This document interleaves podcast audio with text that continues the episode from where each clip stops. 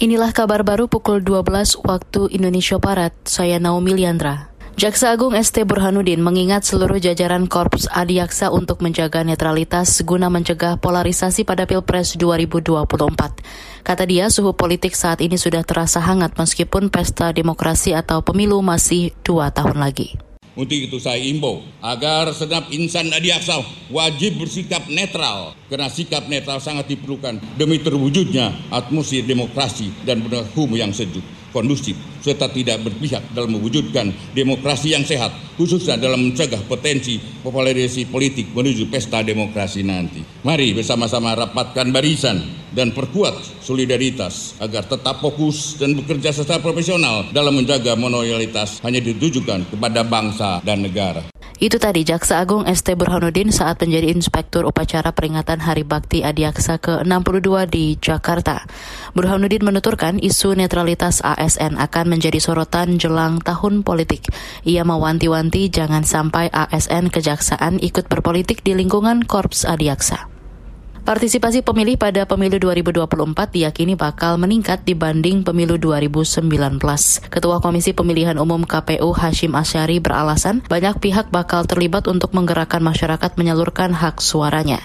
Hashim menyebut tingkat partisipasi masyarakat pada pemilu 2019 tembus 80 persen atau meningkat 4 persen lebih dari target.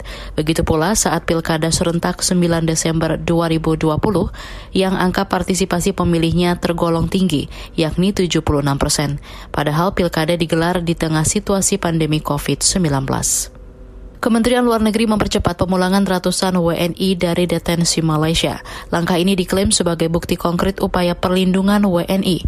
Percepatan pemulangan atau deportasi merupakan hasil kerjasama perwakilan Kemenlu di Kinabalu dan Tawau, pihak imigrasi Sabah dan Koalisi Buruh Migran Berdaulat. Berikut pernyataan Direktur Perlindungan WNI Kementerian Luar Negeri, Juda Nugraha tanggal 20 Juli telah dideportasi, telah difasilitasi kepulangan 239 warga negara kita yang ada di detensi Tawau menuju ke Nunukan. Dari 239 tersebut terdiri dari 158 laki-laki, 64 perempuan, dan 17 anak-anak. Direktur Perlindungan WNI Juda Nugraha menambahkan, setibanya di Nunukan, ratusan WNI tersebut menjalani pemeriksaan kesehatan.